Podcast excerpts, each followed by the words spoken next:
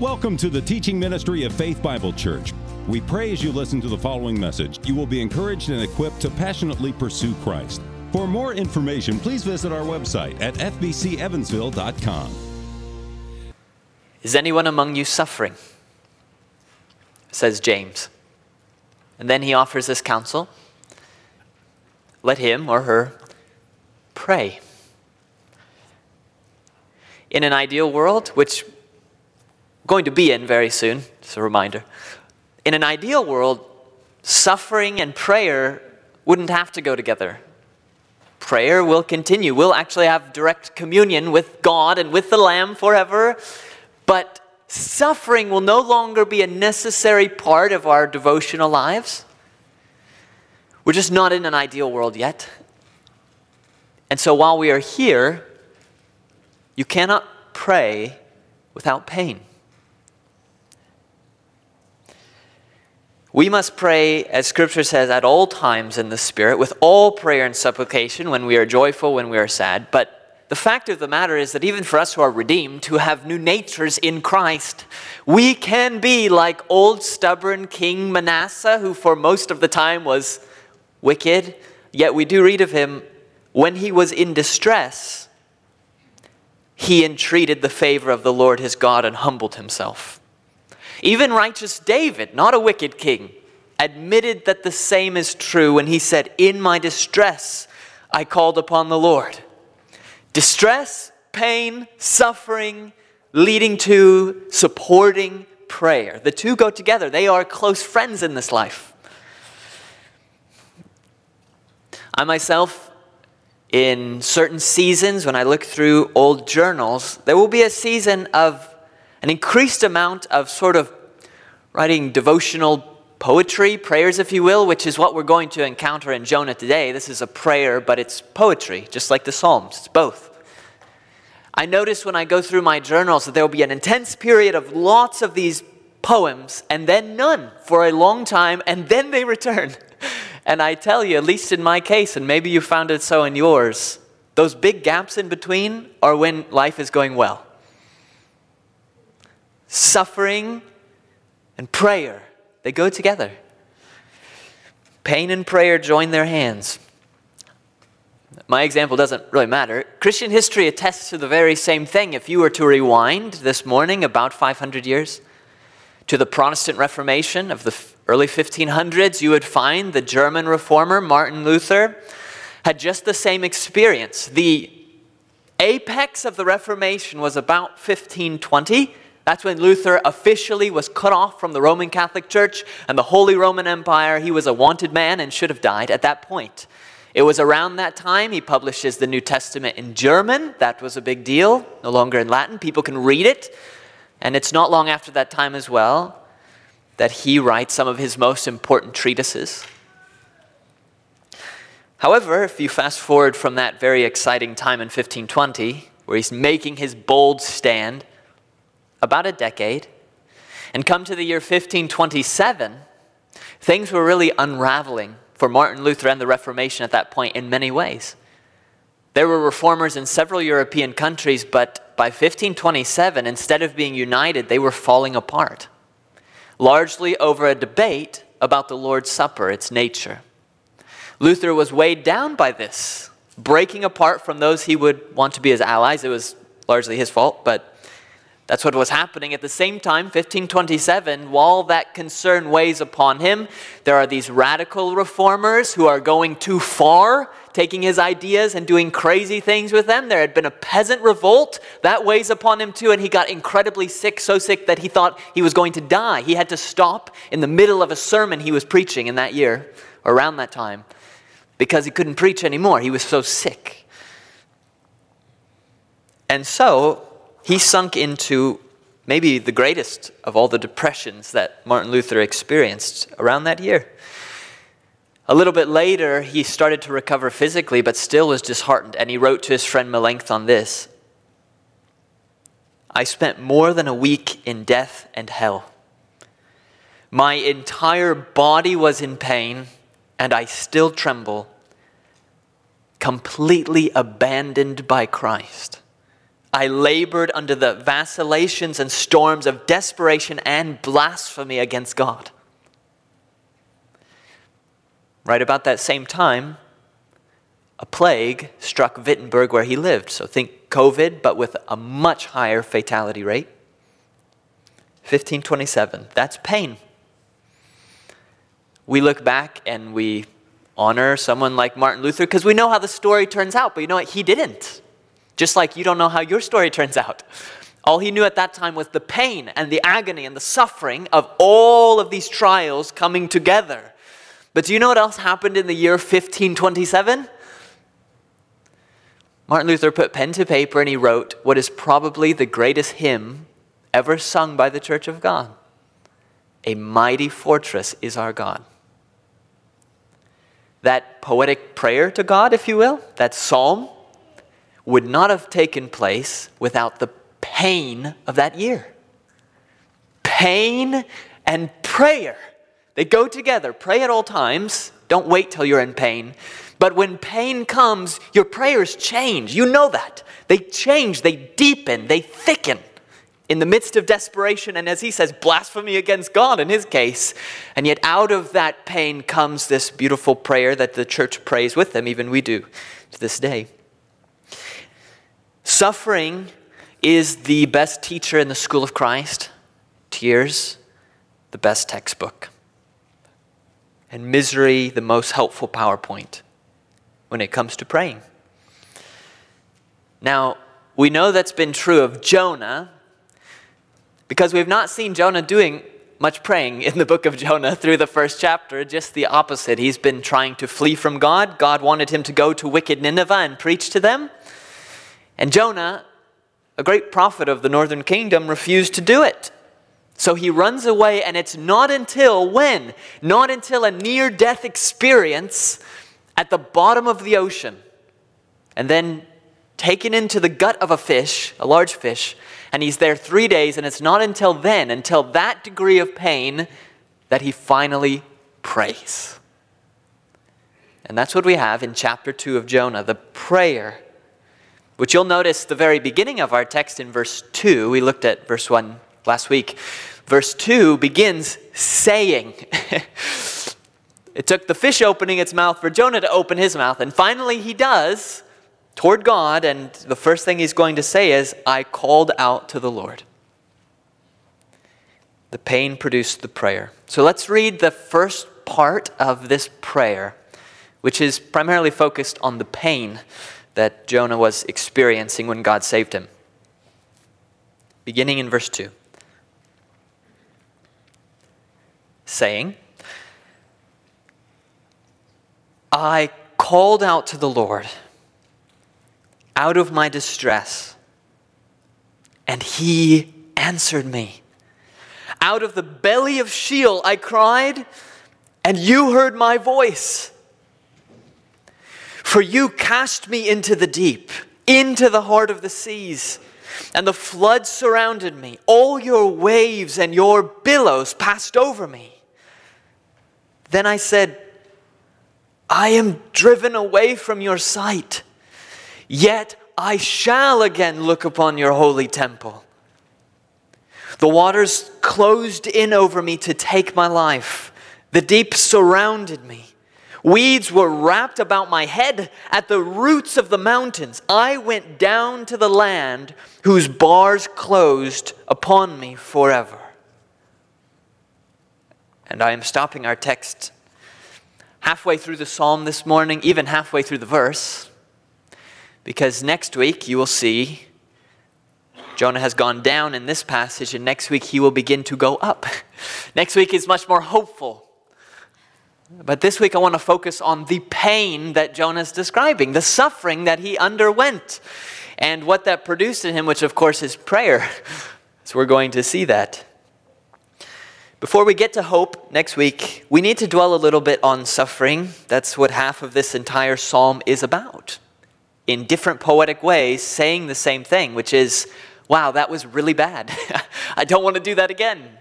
And he describes it in various ways, but that was the way that God took hold of Jonah and squeezed him until finally he dripped a prayer of worship. Because he's a very dry prophet. but that's the way that God got that out of him. It's no accident that this prayer should begin with so much suffering. In fact, this is a prayer composed for you, the people of God. And you know that Jesus has said, in the world, you will have tribulation. Which is a big word we don't use a lot. It means bad things, okay? So in the world, you're going to have bad things. And you know that because you've had them and we'll have more. Peter, the apostle, spoke of suffering toward us believers, and he said, To this you've been called. Sorry if you didn't know that. Entering into the Christian life, but you've been called to suffering. So don't, he says then afterward, therefore, beloved, don't be surprised at the fiery trial when it comes upon you to test you, as though something strange were happening to you. If you're suffering right now, various degrees you all are, if you're suffering intensely right now, I want you to know it's very normal. It's not to minimize the pain of it, but this is the Christian life.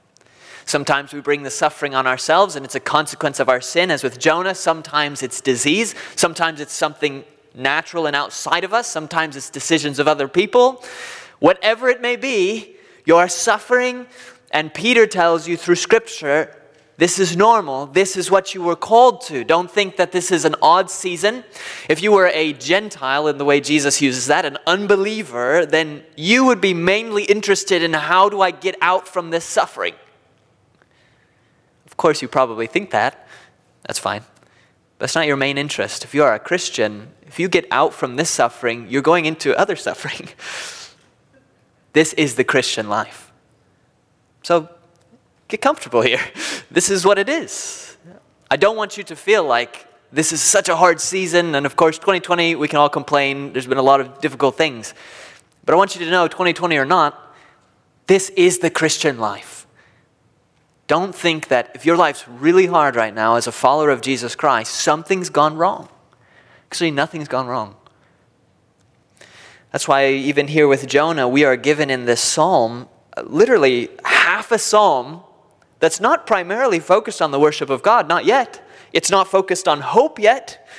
That first half of the psalm, with a little bit of hope in it, but it's mainly just describing how horrible his situation was. It's telling you, I was suffering, and these are the ways it looked while I was doing it. So, why provide this psalm for the people of God? Because you're going to feel like you're drowning too. You probably feel that way today for some of you. So, this poetry is to say, as if Christ were looking at you this morning and saying, Look, I, I understand. How do we relate to God when we are suffering? That's why this psalm is here. To help you understand not how to stop suffering, God will make that happen in good time, but to help you understand while you are suffering, how do you relate to the God who allows the suffering in your life? How do you praise Him? How do you please Him while that's happening? That's why you have this psalm. If that's your question this morning, this psalm's not just going to be a matter of historical curiosity, although it is that, very interesting, but it's more than that. It's your very life. This is helping you to endure your suffering well. You need that. You need to have the example here of Jonah. God's unpleasant discipline, Hebrews 12:11 tells us, yields the peaceful fruit of righteousness. Don't you want that?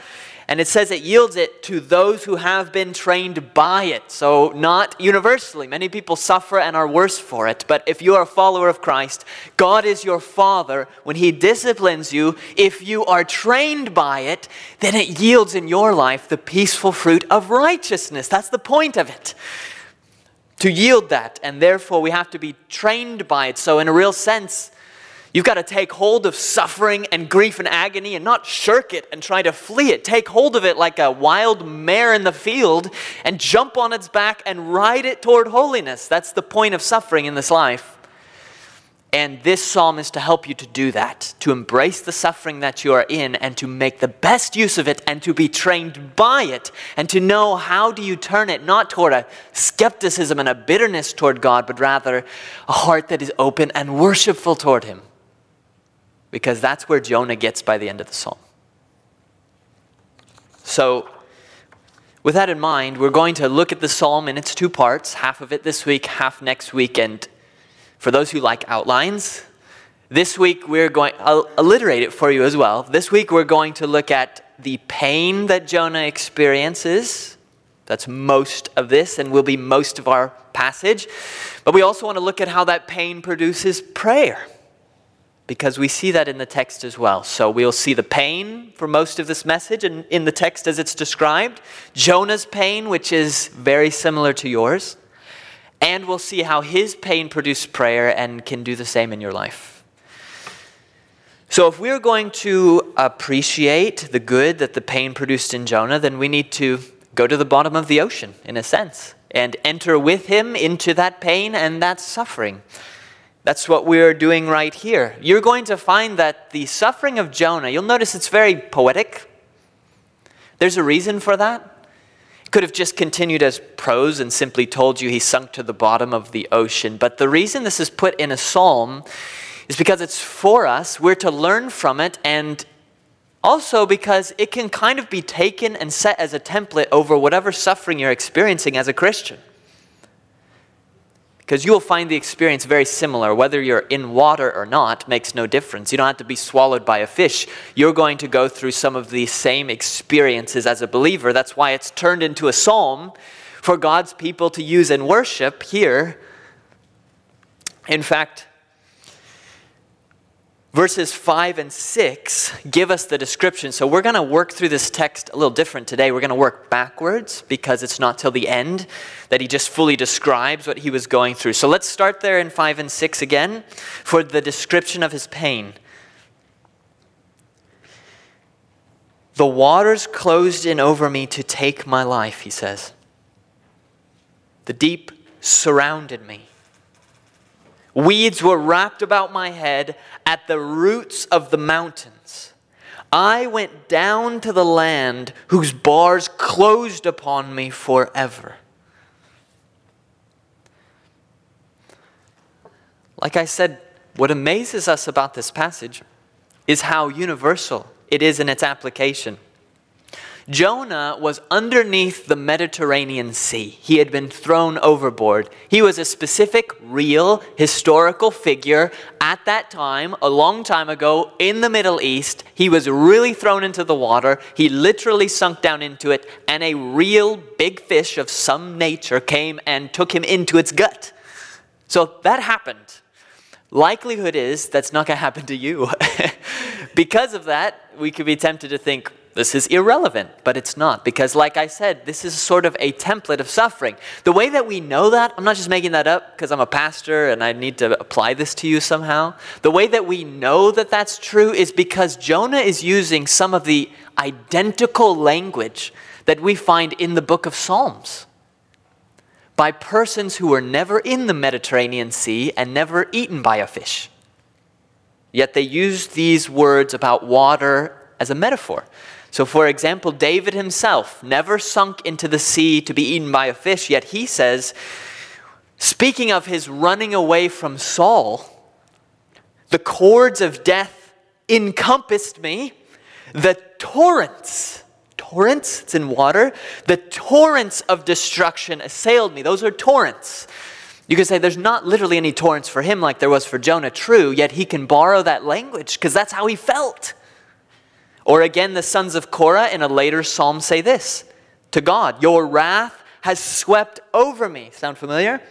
Your dreadful assaults destroy me. They surround me like a flood all day long. They close in on me together. This is the same language Jonah is using, but when Jonah says it, it's literal.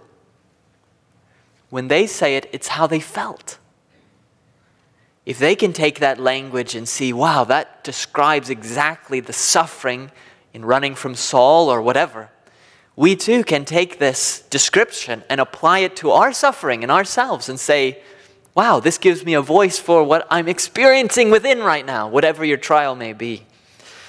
Now, we might wonder why God would choose this oceanic language to talk about suffering, but I think if you take a moment with me and just consider this language, it will soon become obvious to you if you've suffered at all.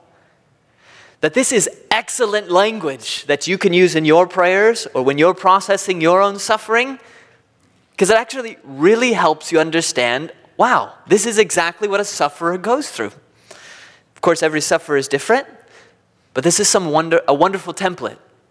I think that's true for two reasons, and if you look closely at the way Jonah describes his agony, you'll see those two reasons. Why is this so fitting to describe his pain? I think the first reason is because when he's in the water, if you're submerged in water, it's summer, you've been swimming, okay, you're in the water underneath it. When you're under the water, where is the water?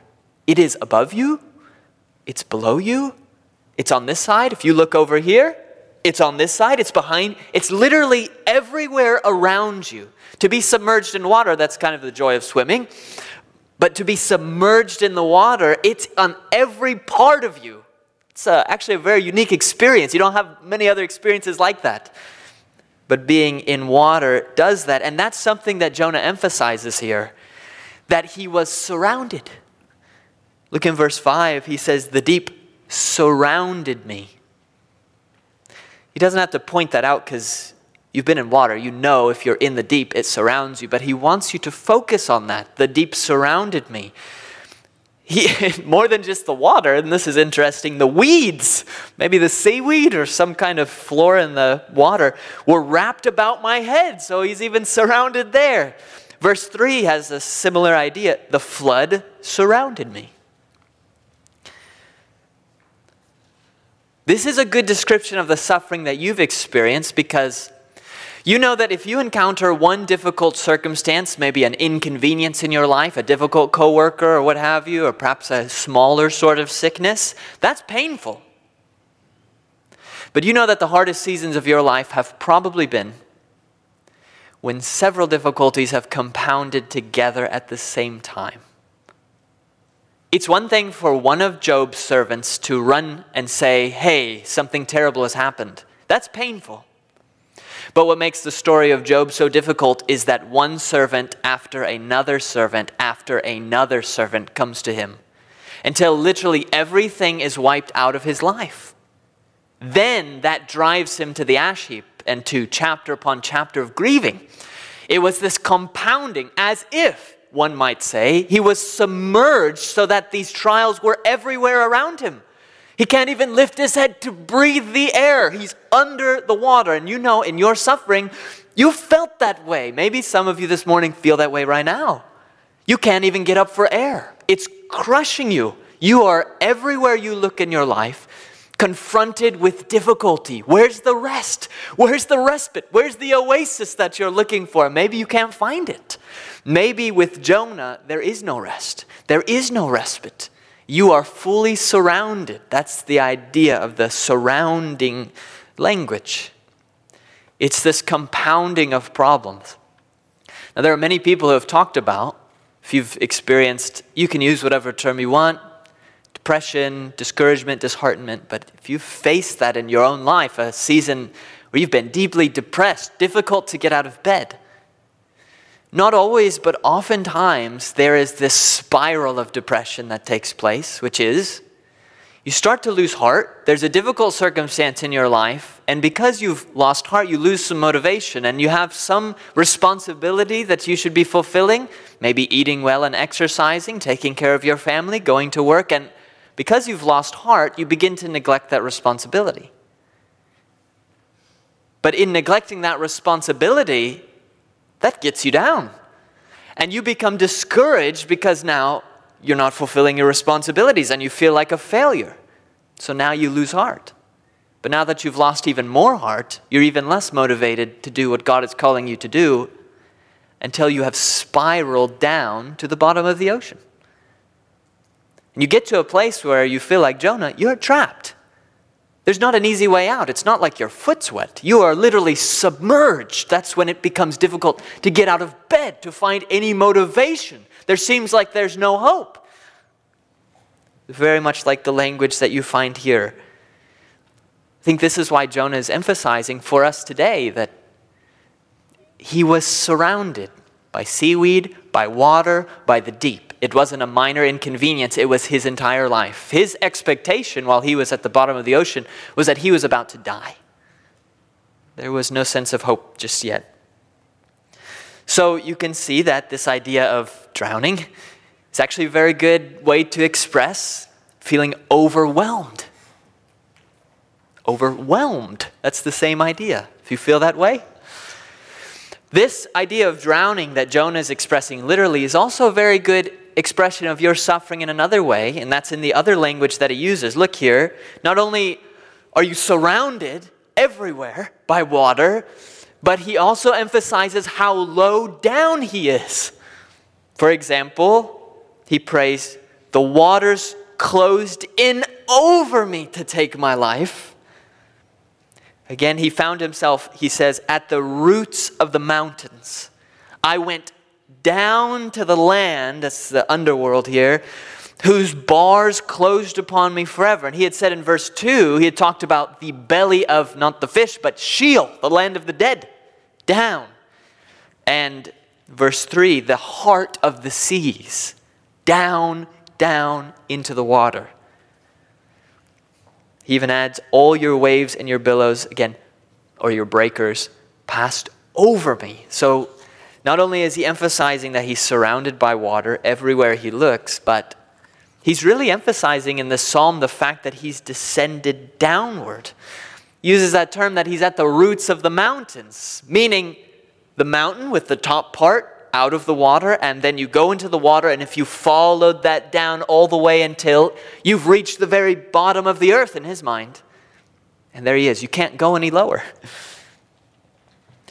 Doesn't your suffering feel exactly that same way? Just think about all of the uh, cliches or idioms that we use when we talk about being very discouraged.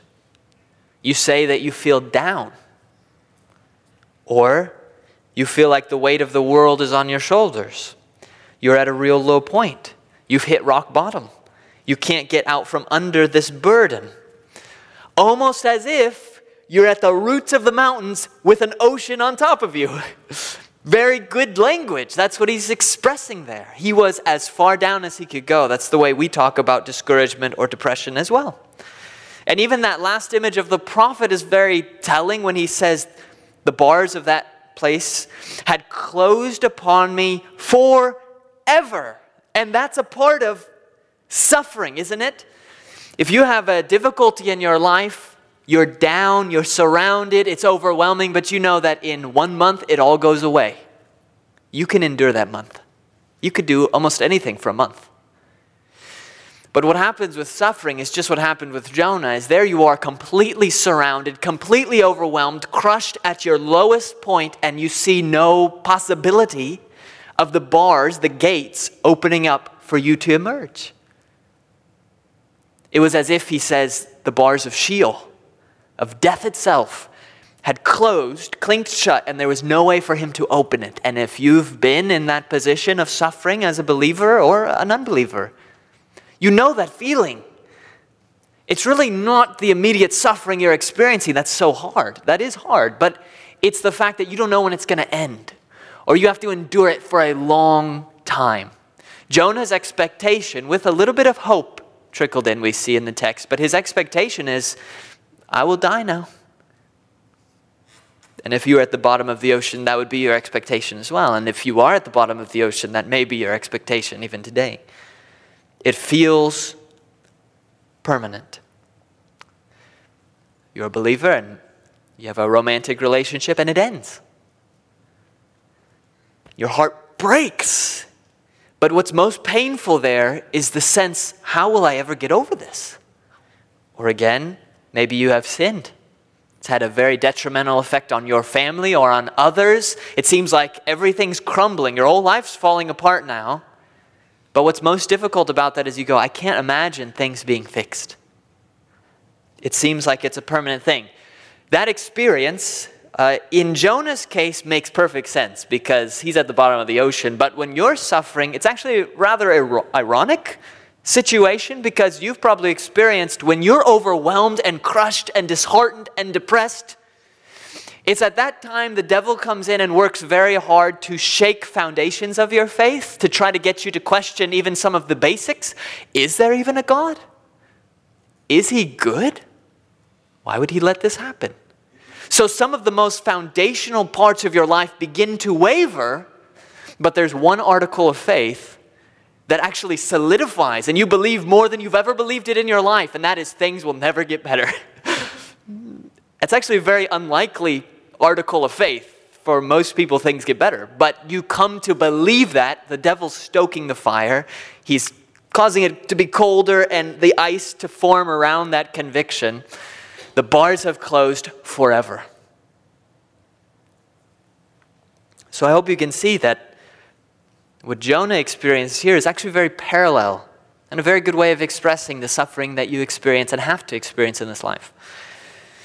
There's one more part to the pain, still that first point, that pain of Jonah's experience here. We've kind of, I've taken this and I've applied it in a sort of general way, which I think is fair. The Psalms do that. To say any suffering that you're experiencing can be expressed like this.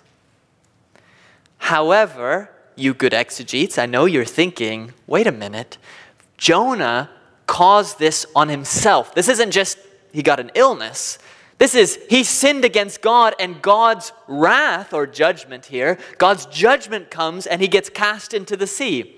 You are a good exegete. In fact, that's what Jonah himself says. So if we start to work our way backward from just that plain description in verses 5 and 6 to the verses before it in verses 3 and 4, that's exactly what Jonah says.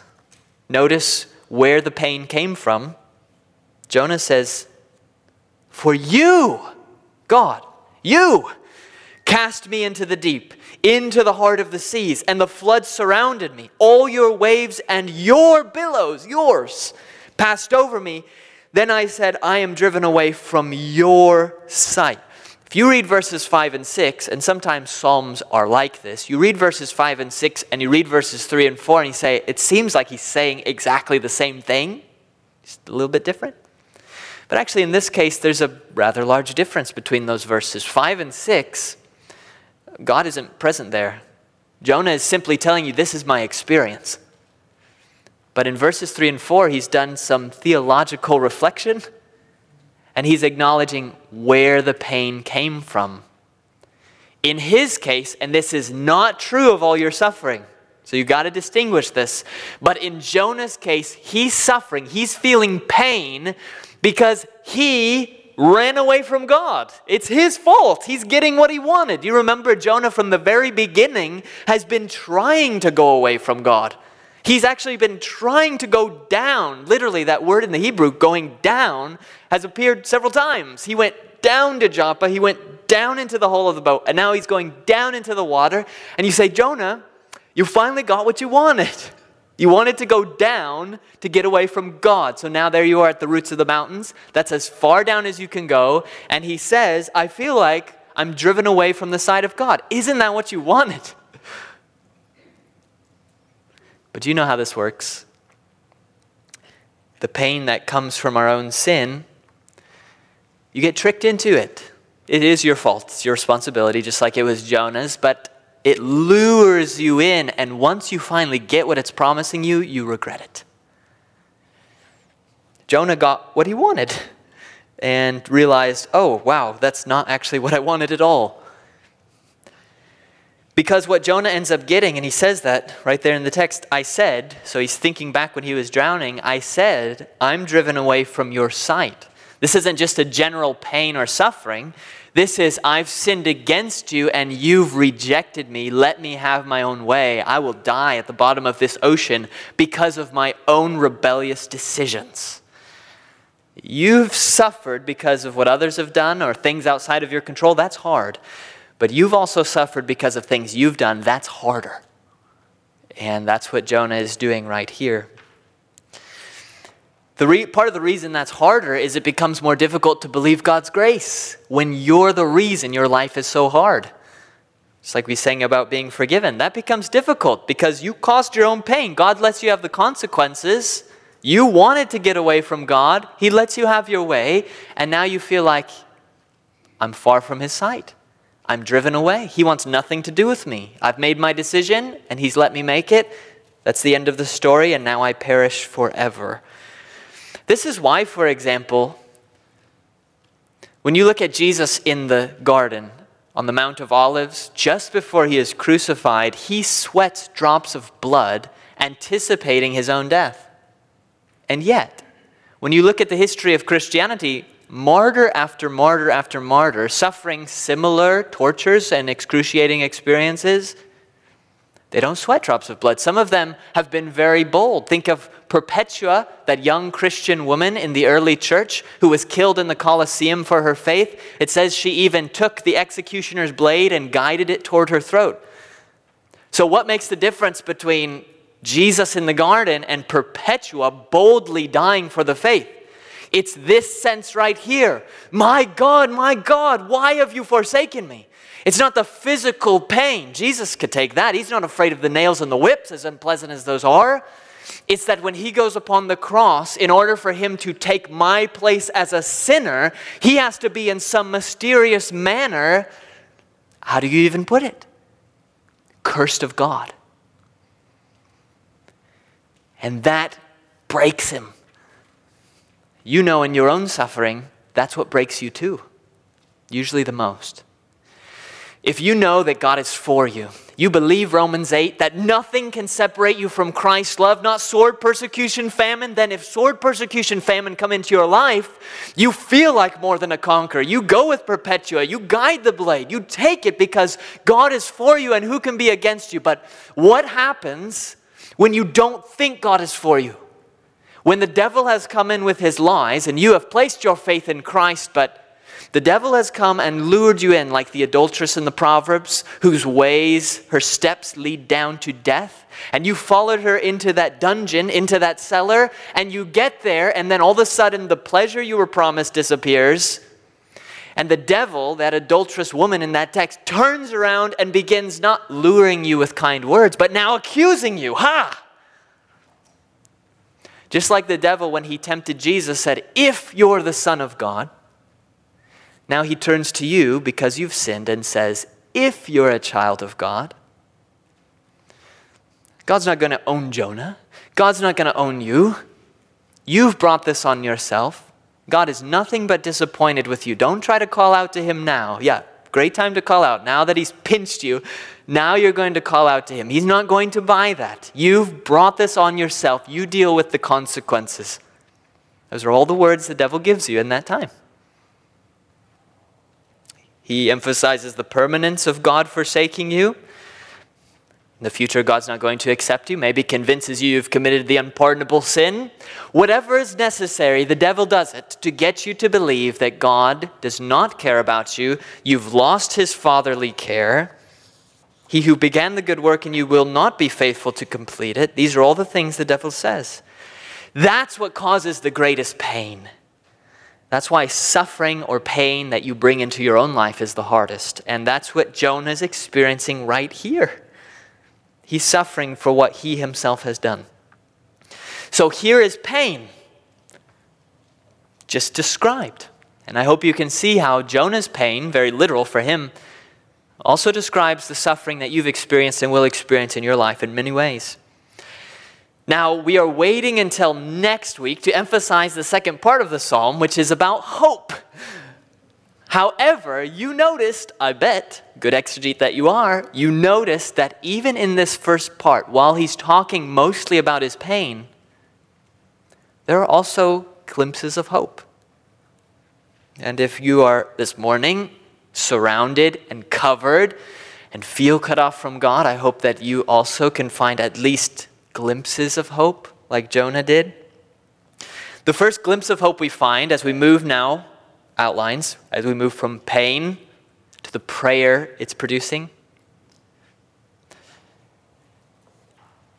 The first hope we find is the fact that God has used Jonah's pain to make him pray.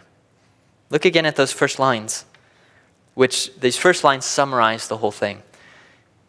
He says, I called out to the Lord out of my distress, and he answered me. Out of the belly of Sheol I cried, and you heard my voice. Notice that Jonah doesn't say, I cry, called out to the Lord out of my very pleasant circumstances as an honored prophet of Israel. Actually, he wasn't calling out then. He doesn't say, I called out to the Lord out of my prosperity when I was making all of my house and car payments quite easily and had a little extra buffer in the bank. He doesn't say, I called out to the Lord, even out of fear when the storm first came, when the captain was begging him to do it, call out to your God, but you don't see him doing it in the text. When does he call out to the Lord? Out of my distress. Not till he gets to the roots of the mountains. And then he prays. Now, what's interesting is you remember in chapter 1, God had commanded Jonah, arise, go to Nineveh, that great city, and call out against it. And it tells us immediately afterward in verse 3 that he did arise and he did go, but not to Nineveh.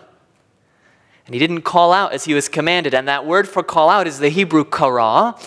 And you and I have been waiting for an entire chapter for a kara to take place from Jonah, because that was God's command. Kara. And Jonah's done everything except Kara. The captain of the boat comes and says, Kara to your God. And Jonah won't do it. The lot has to point at him, and he still won't do it. He says, Throw me into the water. And now he's at the bottom. He can't go any lower. He's in distress. He's in agony. And you know what? The very first word in Hebrew is in this psalm?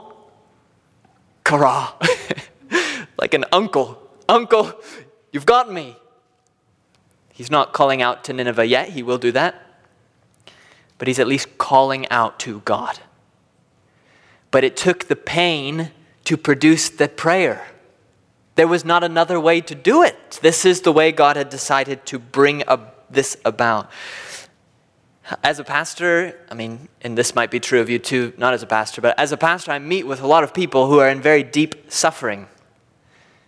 And it's helpful to be able to be outside of the suffering. I mean, I'm entering in with people, but I'm not living it in the way that you are when I meet with you.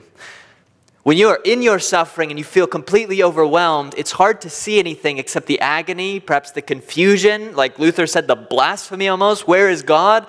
You feel those things deeply, you're losing hope. Those are the things that are consuming your vision. What's helpful for me as a pastor is when I meet with people who are suffering and in that circumstance, at least in my experience, I can tell you that you probably don't notice it, but I notice almost every time that when someone enters from a sunny season into misery, they talk a lot more about God. When things are going well, conversation can more easily drift towards sports or hobbies, which are totally fine. Those are great. Let's keep talking about those. I'm not judging you for that, so please keep talking about those. But I'm simply observing that when life gets horrible, I notice that in almost everyone, there becomes spiritual mindedness. Even if it's wondering where God is, at least it's thinking about God. The one thing I don't tend to find in utter agony is someone who hasn't even thought about God yet. This is one of the ways God drives us to prayer. Is he pinches us until it hurts. He turns up the thermostat until we're sweating, until life's getting very difficult. And then we begin looking, what's wrong with the thermostat? then we begin asking the spiritual questions. Then we begin turning to God. And it's for Jonah exactly the same way. He's not calling out to God. He's in utter rebellion until God throws him to the bottom of the sea, sticks him in a fish. Three days later, finally, Kara. Pain produces prayer. Paul says again in Romans 8 that we are groaning inwardly in this messed up world. But as we're groaning inwardly, the Spirit is interceding with groanings too deep for words. The pain of it, of living here, is producing an acceptable prayer to the Lord. Even if you haven't reached the point of hope in your suffering, I guarantee you, you're at least on a path that if you are trained by it, it leads you toward hope.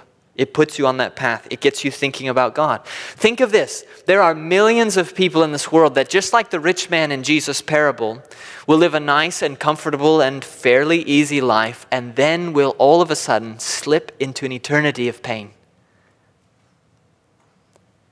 Asaph looked at these people and said, They have no pangs until their death. That's not a blessing, that's a curse. God disciplines the children he loves.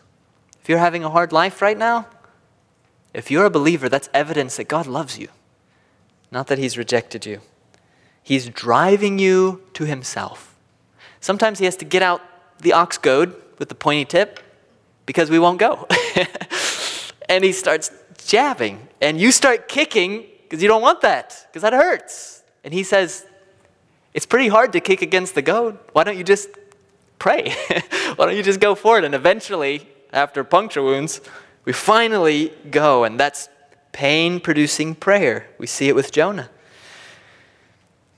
You also see here not just hope because, wow, Jonah's becoming spiritually minded, finally. But you also see that in that agony, even while he was in the water, there was a glimmer of hope as he began turning toward God. You saw this in verse 4. Then I said, I'm driven away from your sight. There's the pain, but what's next? Yet I shall again look upon your holy temple. That Hebrew word ak, at least in this use of it, is a contrast.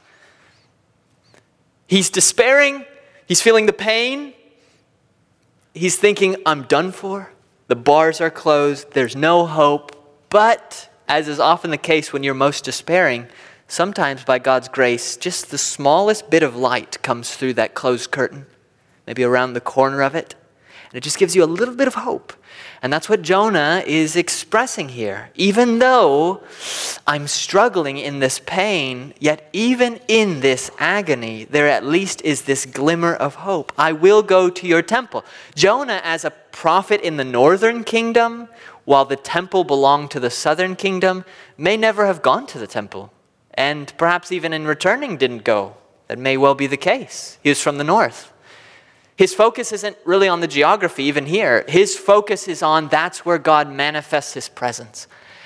The glimmer of hope that Jonah received in his suffering was I'll see you. Just like Job. Even if you crush me, yet in my flesh I shall see God. And when you're at your lowest point, I hope that same hope at least peeks around the curtain to tell you at least to get you to question that certain article of your faith that God has cast you off forever. There can never be hope. Hopefully, you'll at least doubt that just a little bit. Here, I want to sow some seeds of doubt on that. I will go to the temple and see God again even though I brought this sin on myself, even though I deserve this, even though I'm at the bottom of the ocean and it's all around me and my whole life's falling apart, yet I believe, I don't know how, but I believe I am going to the temple and I will see God. I will experience His favor again. Notice there that God's breakers, His billows, ESV has it. I think other translations say breakers. That's a very fitting term. Those are waves that break upon the rocks, but here God uses them to break his saints. And he uses them to break Jonah. He uses them in your life to break you, to drive you to prayer, and always in such a way that there's still at least a little bit of hope. No matter what the devil does, no matter how much cold water he pours upon the furnace, just like in the Pilgrim's Progress, mysteriously there's a man behind the fireplace puffing up the fire as the devil tries to put it out that little bit of hope that remains. Brothers and sisters, you will suffer. I would like to take that away you, from you, and I can't do it. And you can't do it. So expect that. Let that be your new normal. That's what's going to happen in this life. You will feel surrounded, you will feel crushed, and God will feel distant. And what will you do then? And this is the only time I'm making this exception. I tell you every week don't be like Jonah. This is the only time I'm reversing that, okay? Be like Jonah. Is any among you suffering? Let him pray. Let's do that. Lord, I thank you immensely from the heart, together with my brothers and sisters in Christ, that you have kindly allowed pain into our lives. And it is necessary, it is not to be feared and avoided. It's not, it's bad. It's bad. It is bad, very bad. But the way you're using it will force it to be good. And I'm sure right now you have people who are in a very low point right here, and I want to pray for them, Lord, and ask that you, who can comfort the heart in ways that no one else can, would comfort them with your very own comfort, would give them the peace as Christ said, My peace I leave with you, not as the world gives, not when the bank account's full and the body's healthy, but your peace that transcends understanding and somehow survives the greatest flurry of trials possible. That fire causes only the dross to burn away and faith and the joy to emerge more strongly. I pray that would be true here for all of your people, for any who by their own sin have brought agony into their own life, that you would reaffirm your love for them as they walk repentantly. And I pray that you would teach us from this psalm how to suffer in a way that's pleasing to you by striving for hope, and by turning our minds to you, and by being trained by it. It's in Christ's name we pray.